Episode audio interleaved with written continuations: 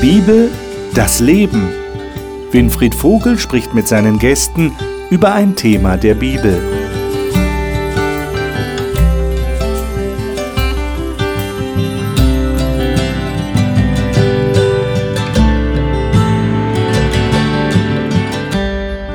Liebe Zuschauer, letzte Woche habe ich gesagt, das, was wir letzte Woche betrachtet haben, Kapitel 6, bereitet eigentlich die Bühne vor für das Kapitel, das wir jetzt vor uns haben, Kapitel 7. Da sollte ich auch darauf hinweisen, sollten Sie die Sendung letzte Woche nicht gesehen haben oder die Sendung davor auch nicht, können Sie jederzeit in unsere Mediathek gehen und dort alle Sendungen, die wir bisher ausgestrahlt haben, sich in aller Ruhe zu jeder Tages- und Nachtzeit anschauen, wann immer Sie mögen. Ich glaube, es ist ganz wichtig, gerade beim Buch Daniel, dass man den Überblick behält und dass man sieht, wie entwickelt sich auch im Buch Daniel etwas, was dann nachher zu einem Höhepunkt führt. Und wir sind jetzt tatsächlich im Kapitel 7 an einem Höhepunkt. Ich möchte noch einmal auf diese Übersicht hinweisen. Wir sind jetzt hier in der Mitte des Buches bei Kapitel 7, hier besonders hervorgehoben. Und man kann unschwer an dieser Übersicht erkennen, das Kapitel 7 hat mit dem Kapitel 2 zu tun. Später werden wir sehen, es hat auch mit dem Kapitel 12 zu tun. Aber zunächst mal baut es auch auf dem auf, was in Kapitel 2 gesagt wird. Ich will jetzt mit den Gästen, die hier im Studio sind, in das Studium des Buches Daniel im Kapitel 7 einsteigen. Und bevor wir das tun, stelle ich Ihnen die Gäste vor. Nele Kunkel ist verheiratet, lebt in Südhessen und unterstützt Teilnehmer von Kursen in einem Bibelstudieninstitut. Sie sagt, Gott habe sie persönlich erlebt und sich bewusst für ihn entschieden. Mirjam Hitschke arbeitet in der Landesarchäologie Rheinland-Pfalz. Sie sagt, sie könne bezeugen, dass Gott sich immer dort finden lässt, wo sie gerade ist und da sein wird, wohin sie gehen wird. Markus Witte lebt in Süddeutschland, arbeitet dort als Pastor und ist aktiv im Bereich Gesundheit tätig. Er sagt, die Bibel gebe ihm den Rahmen für sein Leben vor. Stefan Sick ist verheiratet und hat zwei erwachsene Kinder. Er ist gelernter Zimmermann, hat Theologie studiert, als Pastor und Leiter der Jugendarbeit gearbeitet und leitet heute einen Freikirchenverbund in der Schweiz.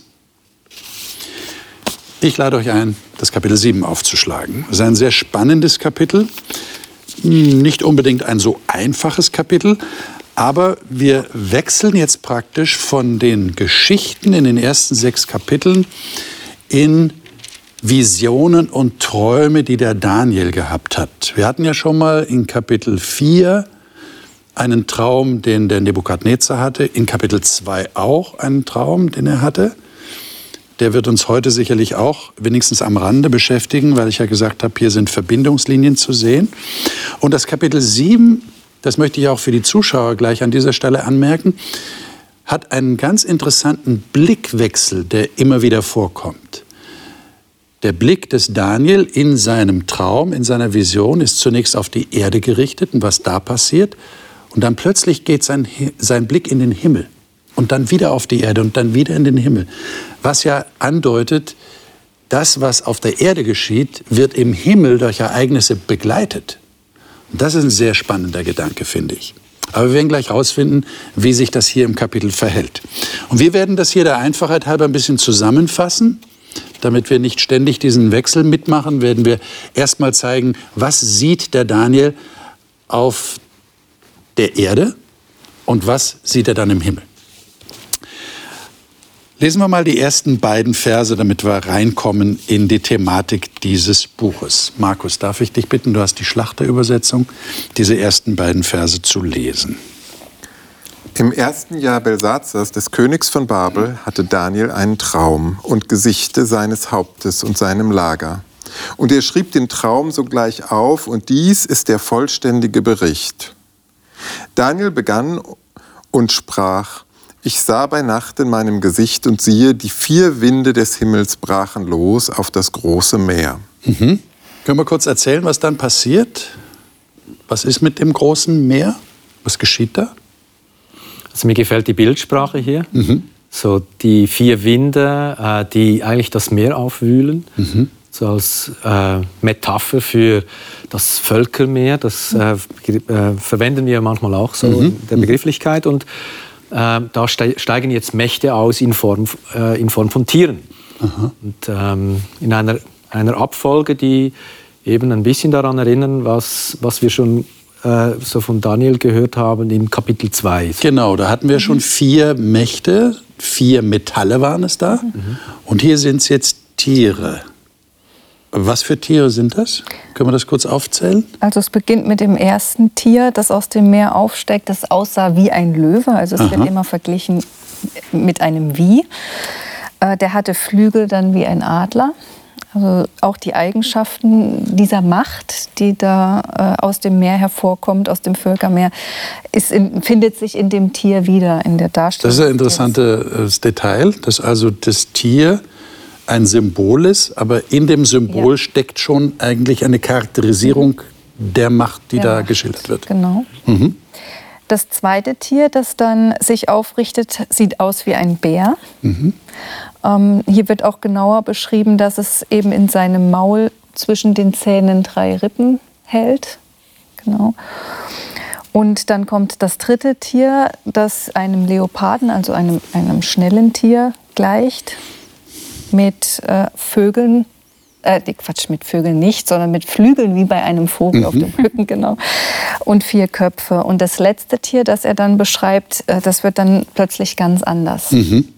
Jetzt bleiben wir erstmal da stehen. Ich meine, was, was fangen wir jetzt damit an? Nehmen wir mal an, das hat jemand noch nie gelesen. Der liest es jetzt. Ich meine, du hast einen Anhaltspunkt gegeben, das Meer, das könnte so das Völkermeer sein, das ist so, so eine Chiffre dafür so eine Metapher. Mhm. Äh, was, was, was soll das?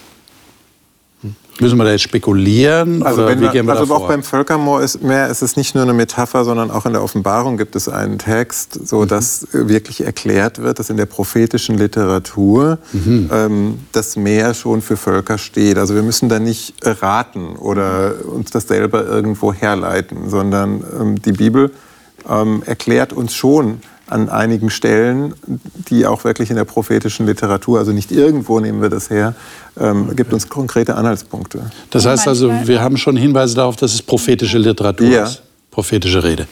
Ich wollte sagen, manchmal auch im Buch selber. Also es okay. ist immer ähm, gerade bei solchen Metaphern, Symbolen, Auslegungsmöglichkeiten ist es, glaube ich, sinnvoll, wirklich vom Text ähm, innere Kreise zu ziehen, also sich vom Text wegzubewegen und dann nicht, vielleicht nicht direkt ans Ende der Bibel zu springen, sondern zu sagen, okay, was, was kann ich aus dem Text ziehen, was kann ich aus dem Kapitel für Hinweise bekommen. Okay. Und gerade auch bei den Tieren ist es ja so, dass ähm, in Vers 17 dann mhm. ähm, selber Bezug darauf genommen wird, was diese Tiere darstellen, worum es eigentlich Lies geht. Lies doch gerade mal den Vers, ähm, dann haben wir es gerade. Gern. Vers 17 steht, diese vier großen Tiere sind vier Könige, die auf Erden kommen werden. Also äh, manchmal haben wir einfach zum Beispiel Daniel, der direkt fragt, was bedeutet das? Und er bekommt auch eine Antwort. Vielleicht nicht so detailliert, wie wir uns das wünschen würden, aber es sind zumindest Ansätze und Hinweise, die wir verwenden können.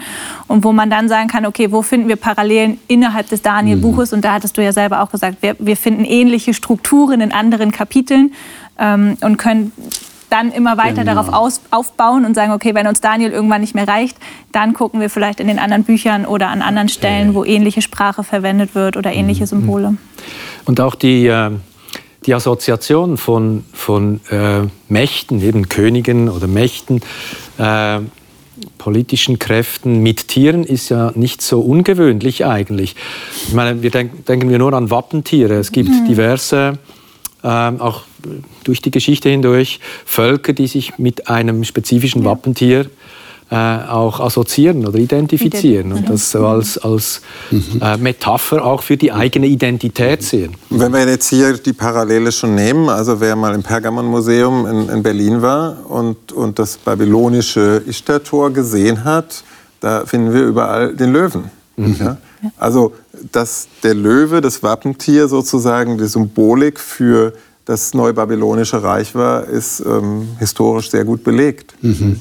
Und es ist natürlich auch aus der Erlebenswelt der Menschen damals äh, auch irgendwo eine Verbindung, die geschaffen wird. Ja, mit dem Tierreich kann man vieles darstellen. Ich hatte es vorhin mit den Eigenschaften. Also was hier wirklich aufgezeigt wird, sind die Eigenschaften, die dieses Tier mit sich bringt, was natürlich auch auf die Macht irgendwo ein bisschen mit übertragen werden kann, auf dieses Weltreich, auf die, auf die Weltmacht, die sich da gründet oder die da hervorgeht.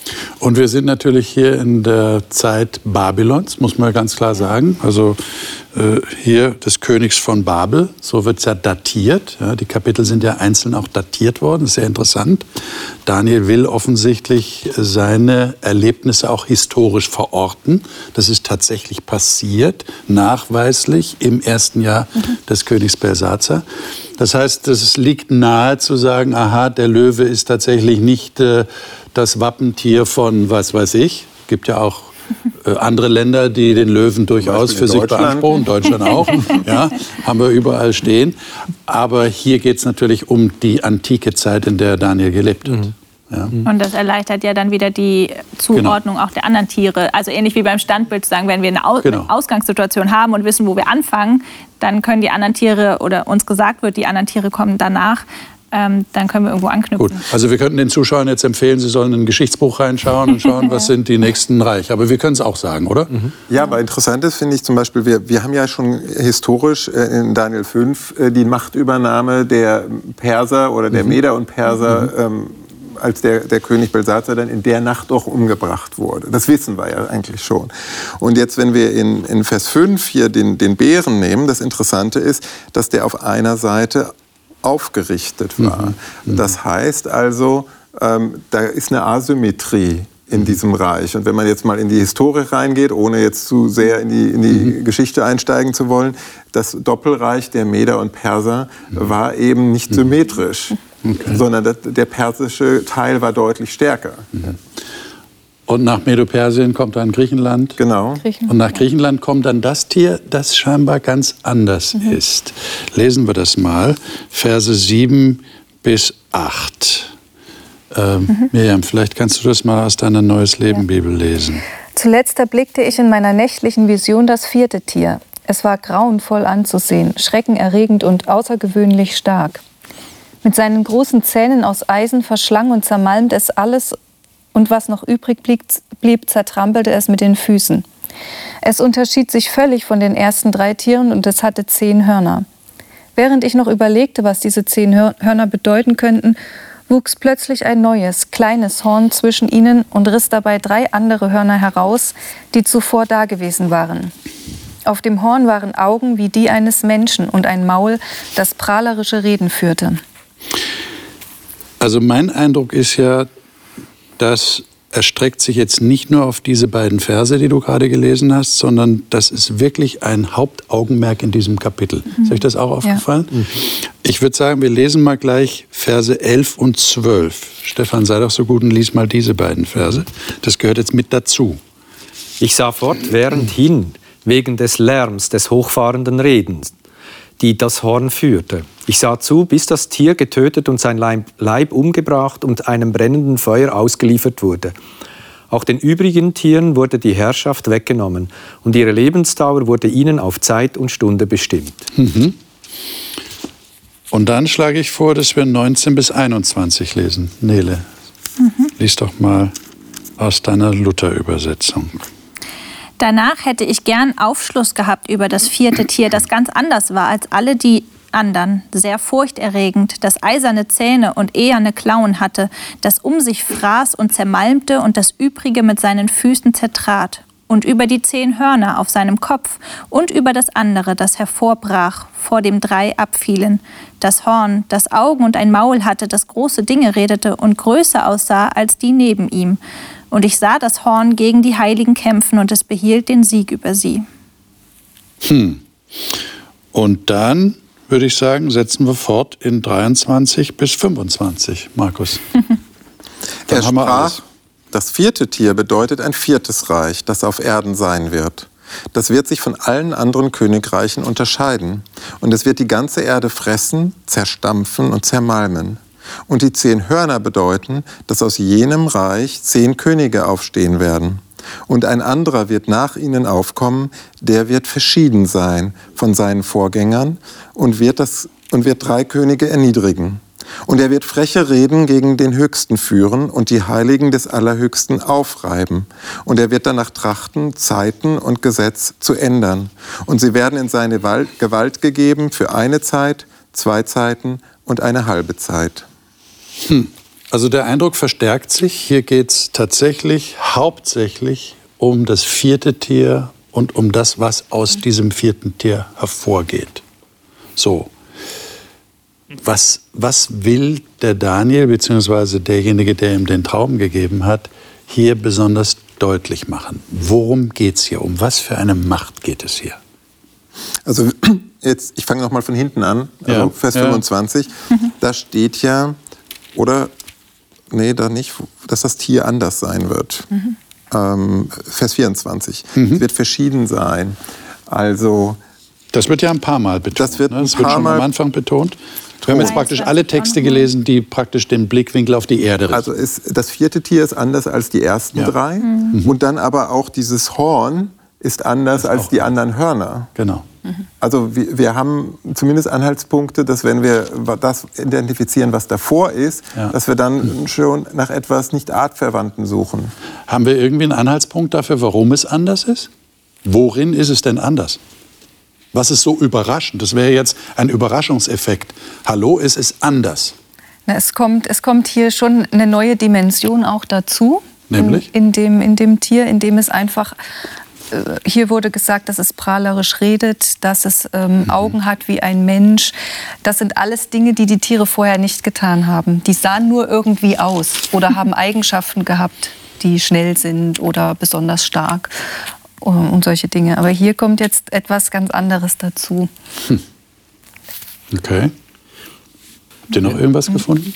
Ja, also eben in dieser eigentlich knappen Geschichtsschau, die hier ja. geschildert wird, analog eben zu Daniel 2, auch wo wir das Stand, äh, Standbild haben mit den Metallen, wird eigentlich dokumentiert, Völker kommen, Völker gehen. Da gibt es eine Dominanz von Völkern Eben, das war mit Babylon gegeben, dann die Meter und Perser, ähm, dann war es Griechenland und daraus äh, das nächste war dann Rom, das äh, haben wir ja schon bei den Metallen so. Und danach beim Standbild zerteilt es sich dann, da, da wird dieser Rhythmus plötzlich durchbrochen. Und mhm. jetzt kommt der Fokus ein bisschen mehr darauf, was denn hier jetzt anders ist. Ähm, dieses neue oder andere Reich, das aus, auf dem Boden dieses Römischen entsteht offensichtlich, äh, kombiniert in der Beschreibung so tierische Elemente mit menschlichen. Ähm, also dieser Fokus, also auch jetzt in dieser Symbolik, ich finde das noch spannend. Ähm, das hat Augen wie Menschenaugen, es redet, es redet große Dinge, es lästert Gott letztlich. Es, ähm, also da kommt, da kommt eine ganz neue Komponente hin, die über das politische, rein Macht okay. dominierende äh, äh, hinausgeht in eine äh, so politisch-religiöse Dimension, so scheint es zu sein. Das ist interessant, weil das haben wir, diesen Gedanken haben wir in Daniel 2 ja schon. Also das Römische Reich, mhm. was äh, mit den eisernen Beinen quasi mhm. dargestellt war in Kapitel 2, dann geht das Metall, das Eisen meine ich, geht mit in die Füße über, aber die Füße sind ja damals aus Ton und Eisen gemischt gewesen. Das heißt, ein Teil der römischen Identität ist noch da, obwohl das Reich nicht mehr da ist. Und hier scheint es auch so, das vierte Tier, was so, so ungeheuer schrecklich ist, anders als die anderen, ist, kann man parallel auch mit dem römischen Reich identifizieren, aber dann die Hörner, die daraus wachsen oder das kleine Horn insbesondere, muss ja auch irgendwo eine Identität haben, die damit zusammenhängt, sonst würde es ja nicht aus dem Tier hinauswachsen. Ja, und es ist ein bisschen, als könnten wir die, die Statue halt besser verstehen, also zumindest diesen letzten Teil zu erfahren, ja, okay, was, was kommt denn danach und wie sieht diese Zeit aus? Also für mich ist es auch immer so, ähm, so manchmal so ein Aha-Effekt, nochmal zusätzlich zu wissen, okay, alles, was, was irgendwie passiert, ähm, geschieht auch mit solchen Mächten im Hintergrund. Also du hast es Macht genannt, aber irgendwie ist es auch etwas Aktives, etwas, was handelt, was ein Ziel verfolgt, was ähm, und 24, äh, 25 heißt es ja, was, was vielleicht auch so dieses Gottsein beansprucht oder Anbetung beansprucht auf, mhm. auf so eine ganz ähm, ja, vielleicht schon hinterhältige Art und Weise, aber mhm. sich bewusst zu machen, dass das Leben, was eben nach der Statue kommt, also sagen, okay, irgendwo muss das ja hinführen, ja, also es wäre, glaube ich, zu kurz gedacht zu sagen, ja, okay, das spielt in der Vergangenheit und es sind Mächte und die gibt es heute nicht mehr und damit ist es erledigt, sondern ähm, Daniel 7 gibt uns ja eigentlich so einen Ausblick, so dass das ist noch aktuell, also irgendwie hat das was mit uns zu tun mhm. und das erfordert wieder dieses bewusste Reflektieren, was wir schon mal angesprochen haben. Sagen, okay, ich muss mich irgendwie damit auseinandersetzen. Wo stehe ich und wo begegne ich diesen Mächten vielleicht in meinem Leben? Hat das irgendwas mit mir zu tun? Und wenn ja, was? Ja, ich meine, ich habe ja so den Eindruck, wenn wir das lesen, so unvoreingenommen, wir sind heute so viel gewöhnt mhm. an Hassrede, an Frechheit, an Hinterlist, an Betrug, dass uns das fast gar nicht auffällt, dass das schwerwiegend sein soll. Versteht ihr? Also mhm. das liest man von einer Macht, die, die hat ein Maul und redet große Dinge. Ja. Da denkt der heutige Leser, ja und? Ja, und? ja, ich kenne auch Leute, die große Dinge reden. Ja? Mhm. Oder wo es dann heißt hier, ähm, es hat Augen, Maul, große Ringe, war größer und es kämpft gegen die Heiligen, na, da wird es dann schon ein bisschen, da kommt es schon näher. Also das ist eine Macht, die kämpft gegen die Heiligen. Das Heiligen in der Bibel sind ja die, die zu Gott gehören, die auf der Seite Gottes stehen. Also nicht die Leute, die schon im Himmel sind und so einen Heiligenschein um sich haben. Und dann Vers 25, er wird den Höchsten lästern, steht es also in der Lutherbibel. Ja, du ihr habt irgendwas anderes. Du, was hast du gehabt? Vers 25? Ähm, freche Reden gegen freche den. Reden ja. führen. Ich habe ja? überhebliche Reden gegen ähm, den Höchsten. Ja. Aber vor dem Hintergrund dessen, was ich gerade geschildert habe, warum ist das denn so schlimm? Wenn ich den letzten Vers im Kapitel lese, da heißt es, ich, Daniel, wurde sehr beunruhigt mhm. und jede Farbe war aus meinem Antlitz gewichen. Was also, erschreckt ihn denn so? Also hier ist es jetzt, äh, ist von einer Macht die Rede wie, ich vorhin schon sagte, es kommt eine neue Dimension dazu. Hier geht es jetzt um Veränderung dessen, was Gott höchstpersönlich gesetzt hat, geschaffen hat.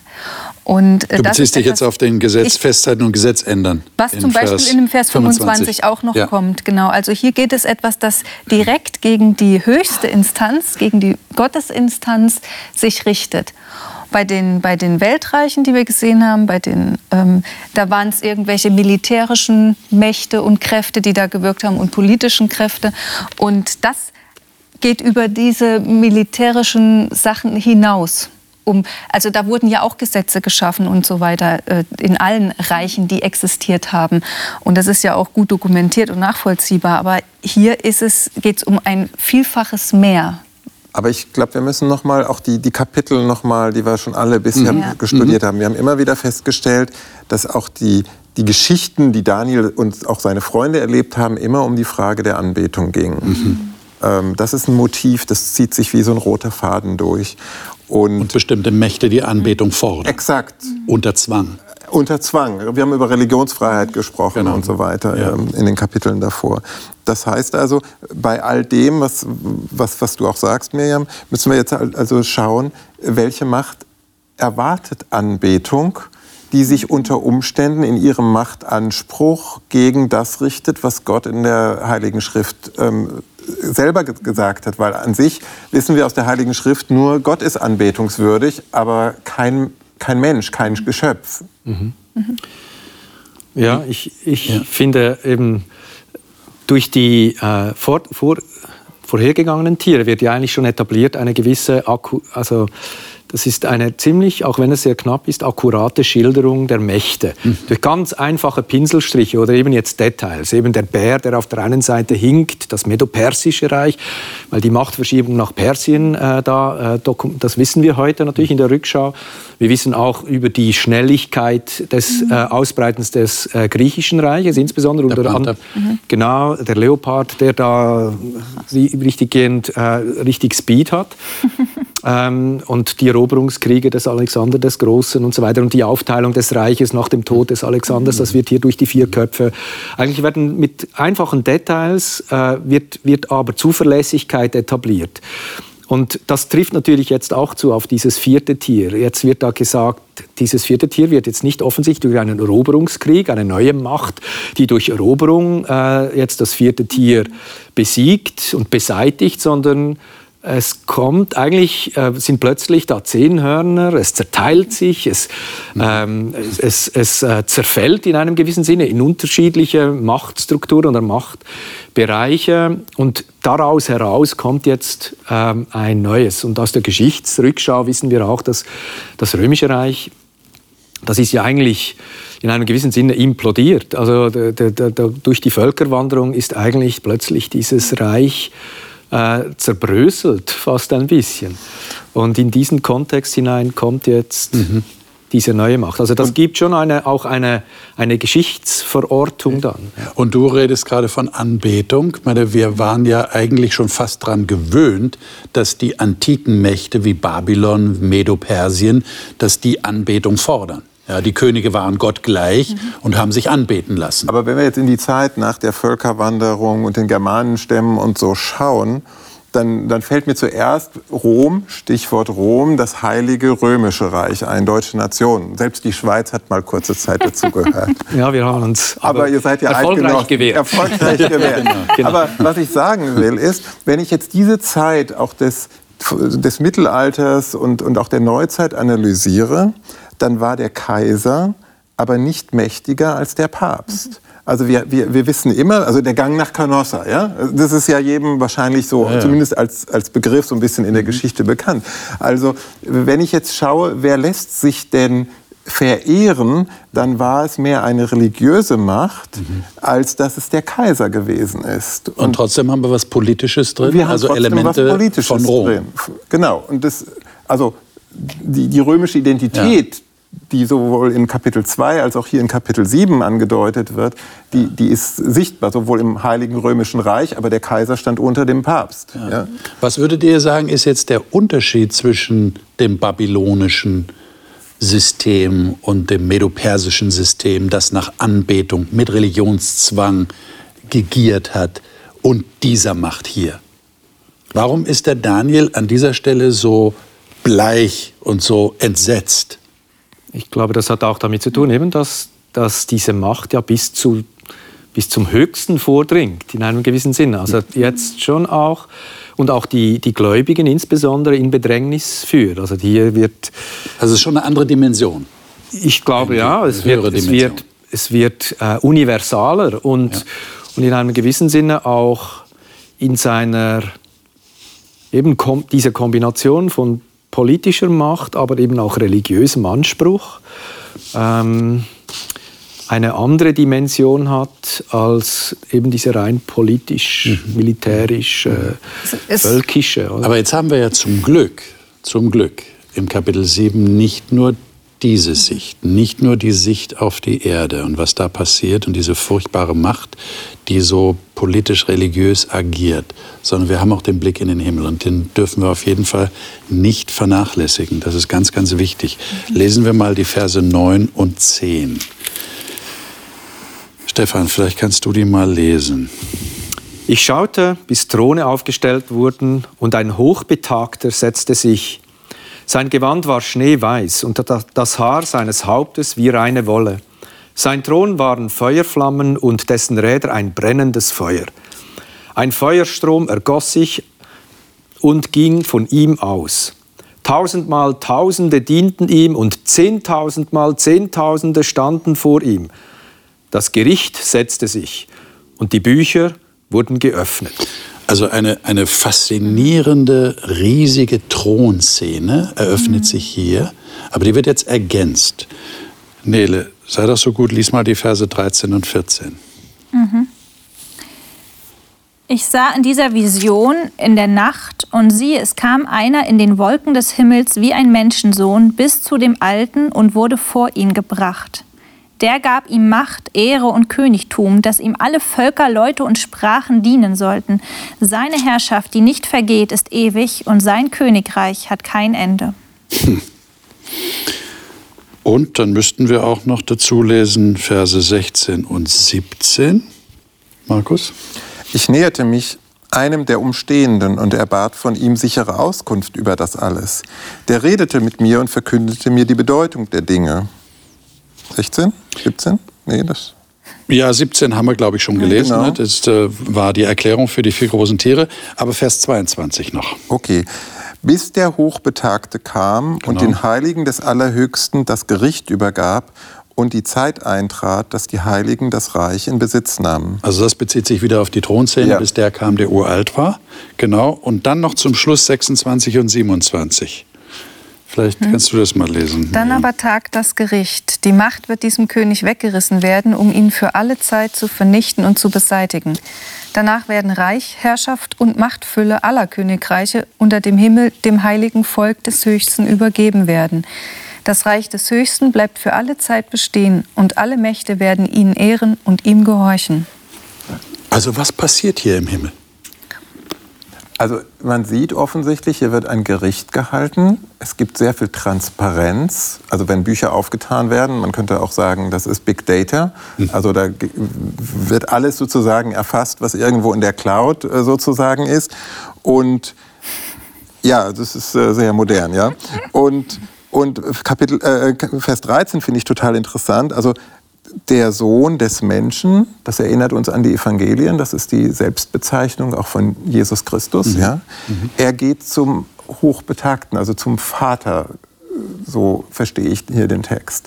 Das heißt, es ist nicht die Wiederkunft von Jesus, wo er sagt, er kommt in den Wolken zur Erde, sondern er geht zum Vater. Das ist eine andere In diesen eine- Thronraum. in diesen Thronraum rein. Und es gibt also ein Gericht, was wohl offensichtlich vor der Wiederkunft stattfindet. Und was für einen Bezug hat dieses Gericht zum kleinen Horn? Zu dieser besonderen Macht?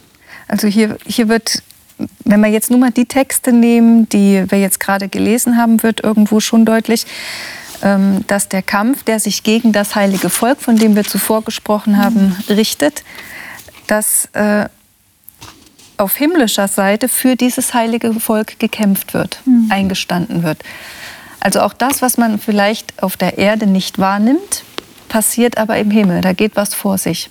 Das heißt also, hier wird durch diese Macht den Menschen, die auf der Seite Gottes stehen oder stehen wollen, etwas streitig gemacht. Sehe ich das richtig? Und, und das Gericht Gottes sorgt für Gerechtigkeit oder sorgt dafür, dass das nicht geschehen kann, dass es nicht erfolgreich ist. Äh, wie kann denn eine solche Macht Menschen ja, es geht ja um das Reich Gottes. Wie, wie, wie kann es Menschen das Reich Gottes streitig machen? Wie geht denn das? Das finde ich in diesem, äh, auch in dieser Blickrichtung, die Ja. sich eben in diesem Kapitel ja zeigt, von der Erde auf den Himmel, auf die Erde, auf den Himmel. äh, da ist jetzt eben dieses Augenmerk auf dieses Horn, diese Machtstruktur, die sich aus dem, auf dem Boden des römischen Weltreiches dann entwickelt, ähm, das eben dann lästert und gegen Gott streitet oder sich auch aufhebt gegen Gott, also selbst eigentlich Anmaßung, ja. äh, eine, eine göttliche Anmaßung. Also Lästerung ist in diesem Genau. Kontext ja auch eine göttliche Anmaßung. Äh, und, und, und es wirkt so eben, der streitet gegen Gott. Und dann geht der Blick äh, zum Himmel und dann sieht man den Allerhöchsten, äh, der davon eigentlich unbehelligt ist, im Sinne, also den, den, an den Rand kommt man nicht, sondern äh, es zeigt eher äh, umgekehrt, dass im Himmel äh, nicht, ähm, nicht einfach nur tatenlos zugeschaut wird, so, sondern da vollzieht sich auch etwas, das zugunsten der Menschen ist. Das Gericht wird ja hier letztlich so auch verortet, dass es dazu da ist, diesen Machenschaften ein Ende zu setzen. Also ein Gericht ist ja immer auch wieder äh, zu, ähm, zum Recht verschaffen. Und, und das äh, Gericht hier wird den gläubigen Menschen zum Recht verschaffen. Und eben sie werden nicht unter der Dominanz dieses, ähm, dieser Macht, dieser religiö religiö äh, ja, religiös-politischen Macht ausgeliefert sein. Mir, gef mir gefällt noch was in diesem Text, so wie wir es lesen. Wir lesen immer von, äh, es geht was hervor und dann wird es zertrampelt und es zerfällt und es geht kaputt und da ist so viel Chaos und dann geht wieder was und so geht das immer weiter. Und diese Szene, die hier gesch geschildert wird, von, dem, von der Thronszene und dem, der Gerichtsszene, das geht alles so geordnet. So, das hat eine Struktur, das, das läuft auf ein klares Ziel hinaus. Es scheint auch fair abzulaufen. Es würden, werden Bücher aufgetan. Also es wird nicht einfach so irgendwas aus der Luft gegriffen und sich dazu ausgedacht und ausgemalt, sondern da ist was, worauf zugegriffen wird, da scheint was dokumentiert zu sein, sage ich mal so. Mhm. Und das hat für mich einen wahnsinnig beruhigenden Charakter, wenn ich daneben all das Chaos sehe, mhm. das da auf der Erde herrscht. Aber ich finde trotzdem wichtig, noch mal so ein bisschen herauszustellen, dass, dass von dieser Macht einfach auch Gefahr ausgeht für die Gläubigen. Also deine ja, Ausgangsfrage eben, war so, ja, okay, wie genau. kann denn Gläubigen ja. das Reich Gottes streitig gemacht werden? Ja. Und für mich ist das so das Stichwort Imitation. Okay. Also wenn es jemanden oder etwas gibt, der Gott imitiert oder der Gott nacheifert oder der so sein möchte wie Gott oder eine Macht, die so sein möchte wie Gott, dann heißt das, für mich persönlich jetzt als Gläubige, dass ich mit zwei Mächten konfrontiert werde, die irgendwie ähnlich sind, ähnlich handeln und ich aber in der Herausforderung stehe, das irgendwie voneinander unterscheiden zu können. Ähm, und in dem Sinne ist dieser Kampf eben nicht irgendwo losgelöst, sondern ich bin ein Teil davon, zu wissen, okay, es gibt jemanden, der mich vielleicht auf seine Seite ziehen möchte, der, ähm, der gegen mich auch persönlich kämpft, wenn ich mich auf die Seite des Gottes stelle, der hier Gericht hält. Ähm, und gleichzeitig, und das hattest du ja auch schon angedeutet, es gibt eine Macht, die für mich Partei ergreift, auch wenn ich es nicht mitbekomme. Hm. Ähm, aber es bleibt dabei, dass ich in meinem Leben irgendwo konfrontiert werde mit Dingen, die ich auseinanderhalten muss. Also ich finde das sehr wichtig, Nele, was du sagst, weil wenn man so sagt gegen, dann denkt man immer auch, vielleicht sind das irgendwelche Kommunisten, die sind gegen das Christentum. Ja? Also man, man denkt dann so wirklich, in welchem Bereich soll man denn jetzt suchen und schauen? Aber gegen kann ja auch anstelle bedeuten. Das ist subtiler als das. Und wenn es anstelle ist, also ein Ersatz, mhm. äh, eine falsche Kopie in Anführungsstrichen genau. ist, genau. dann, dann wird es gefährlicher, weil dann muss ich ja genau hinschauen, dann ist es nicht so offensichtlich. Und ich finde halt in Vers 25 gibt es noch ein Detail, dass diese Macht Zeiten und Gesetze oder Gesetze ändert oder abändert. Das heißt, sie maßt sich Autorität an. Also sie versucht so wie Gott zu agieren. Richtig. Weil nur Gott kann ja eigentlich Gesetze ja. vorgeben. Und da verknüpft sich für mich eben das schon auch inhaltlich mit dem, was in Kapitel 6 äh, eigentlich Daniel selber erfahren hat, nämlich diese, mhm. Diese, ähm, dieser Erlass, der da äh, erwirkt wird von den Gegnern von Daniel, ähm, dass man jetzt seine Loyalität nicht mehr irgendeinem Gott erweist, sondern dem König. Äh, und dass man eigentlich göttlich äh, orientierte Attribute jetzt dem König zuordnet. Also diese Verschiebung ähm, mhm. zeigt sich in einem gewissen Sinne dann äh, hier jetzt in einer Potenzierung eigentlich. Also ähm, diese, ähm, dass eigentlich hier göttliche Attribute einer menschlichen Macht äh, zugeordnet werden. Nur wenn jetzt tatsächlich eine Macht oder eine Person oder wer auch immer es ist, sich anmaßt, wie Gott zu handeln, wie kann ich mich denn dagegen wehren? Wenn ich mir jetzt vorstelle, diese Person kommt zu mir und sagt, Gott hat mir gesagt, es gibt ja tatsächlich auch im, im, echten Leben, nicht? Dass Leute zu einem kommen und sagen, also ich glaube, Gott hat mir für dich gesagt, ja, du sollst das und das machen. Ähm, wie wehre ich mich denn dagegen? Also ich kann Oder ja gehe ich dem auf den Leim und sage, boah, also der sagt, er kommt von Gott. Also ich kann ja nur, also als, als protestantischer Christ nehme ich das Wort Gottes als mein, mein Fundament. Okay. Und wenn ich zum Beispiel das Grundgesetz von Gott finde ich im 2. Mose 20, also im mhm. Exodus 20, ja, also die zehn Gebote. Die werden ja nochmal wiederholt, aber im, im fünften Mose. Aber das ist, das ist fundamental. Und da halte ich mich nicht an die Überlieferung, sondern ich halte mich an das, was wirklich in der Bibel steht. Also es ist für mich eine erste Quelle. Nicht, dass ich auf Sekundärquellen mhm. aus der Kirchengeschichte, aus der Überlieferung zurückgreife, sondern wirklich auf das Wort Gottes. Das wäre wär für mich die, die erste Quelle, um auch herauszufinden, okay, was hat sich vielleicht im Laufe der Zeitgeschichte verändert, was wurde durch Traditionen eingeführt und so weiter. Und trotzdem ist das schwer, ähm, in meinem eigenen Leben gleich sofort zu erkennen bei dem Beispiel, was du äh, genannt hattest, wenn einer zu mir kommt, der sagt, Gott hat mir gezeigt das. Vor allem, wenn es dann vielleicht um mich geht als Person, mhm. dann kann das sehr stark verunsichern. Und dann finde ich vielleicht nicht im 2. Mose 20 gleich die Antwort auf diese eine Sache. Ich weiß, was du im Großen und Ganzen jetzt gemeint hast, aber ich wollte noch mal auf die Frage eingehen, die du damit verbunden hast. Ich finde, da kann uns der Daniel selbst wirklich ein Vorbild sein. Er ist zu Gott gegangen, nachdem der König diesen Erlass unterzeichnet hat und hat die Verbindung direkt mit Gott gesucht. Das steht mir heute genauso zu. Und dann kann ich wirklich hergehen und sagen, lieber Gott, wenn du dem das zeigst und das ist wichtig für mein Leben, dann musst du mir das auch zeigen. Mhm. Und wenn es eine Bedeutung hat, dann wird es mir auch aufgehen. Daran dürfen wir glauben. Also ich, ich, ich, ich denke, das ist kein Gegensatz von dem, was du sagst. Ja. Also ich glaube, dass Gott durch sein Wort spricht, aber er spricht auch manchmal durch andere Menschen ja. oder durch Situationen zu uns. Aber wir dürfen darauf vertrauen, wenn wir um den Heiligen Geist bitten, dass wir das dann auch wirklich mhm. verstehen. Ja? Was sagt euch das Kapitel 7 ganz persönlich? Was, was macht ihr ganz persönlich mit diesem Kapitel? Würdet ihr sagen, naja, das muss ich nicht unbedingt jeden Tag lesen? Oder würdet ihr sagen, nee, das ist also ein ganz wichtiges Kapitel, aber warum?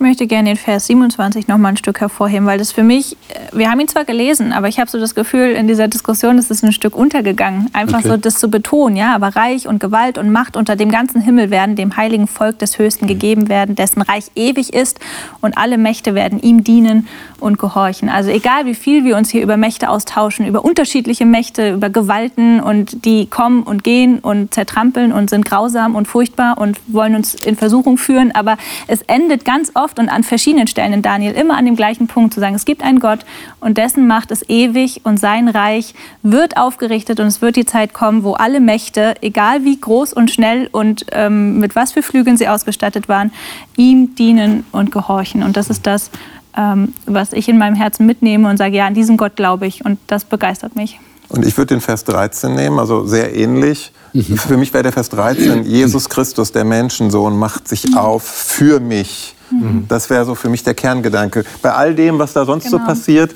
ja. ähm, das ist für mich die, die hoffnungsvolle, trostvolle Botschaft. Jesus macht sich auf und er ist für mich und er kämpft für mich. Mhm. Liebe Zuschauer, Sie merken schon, die kurze Sendezeit, die wir zur Verfügung haben, reicht beileibe nicht aus, um dem siebten Kapitel im Daniel, überhaupt im Daniel-Buch wirklich gerecht werden zu können. Ich hoffe, Sie haben trotzdem etwas mitnehmen können von diesem sehr spannenden Text, den wir studiert haben, wo dieser Blickwechsel zwischen Erde und Himmel erfolgt und wo deutlich wird, auch wenn auf der Erde Mächte wirken, vor allem diese eine Macht, von der wir gelesen haben, die darauf aus ist, Menschen das Reich Gottes streitig zu machen, gibt es im Himmel einen, nämlich den ewigen Gott und den Menschensohn, Jesus Christus, haben wir erfahren, die dafür sorgen, dass das letztendlich nicht gelingen darf. Und das ist eigentlich eine sehr tröstliche Botschaft. Wir werden das nächste Mal weitermachen mit Kapitel 8 und werden da wieder von dieser kleinen Hornmacht erfahren. Wir haben es genannt der entlarvte Betrüger. Es geht tatsächlich um eine Macht, die darauf aus ist, Menschen etwas vorzugaukeln, was nicht wirklich den Tatsachen entspricht. Und Gott nimmt das so ernst, vielleicht nimmt er es sogar ernster, als wir es manchmal nehmen, dass er ganz deutlich darauf hinweist, das ist eine Macht, die gegen mich gerichtet ist. Und wir sollten darauf achten, dass wir ihnen nicht auf den Leim gehen. Wir werden das nächste Mal also fortsetzen. Und bis dahin lade ich Sie ein, dass Sie das achte Kapitel schon mal für sich lesen. Und wie gesagt, wie ich am Anfang der Sendung sagte, die anderen Kapitel, die wir vorher studiert haben, nochmal anschauen, die vorigen Sendungen, weil diese ersten Kapitel des Danielbuches, haben wir heute auch wieder gehört, darauf hinweisen, wie verhalte ich mich denn in der Situation, die hier in Kapitel 7 beschrieben wird, wenn eine solche Macht auftritt. Und da kann uns der Daniel und seine Freunde wirklich ein Beispiel geben. Ich wünsche Ihnen alles Gute, bis das nächste Mal äh, wiederkommt und ich hoffe, dass Sie dann wieder einschalten und dabei sind. Gottes Segen Ihnen.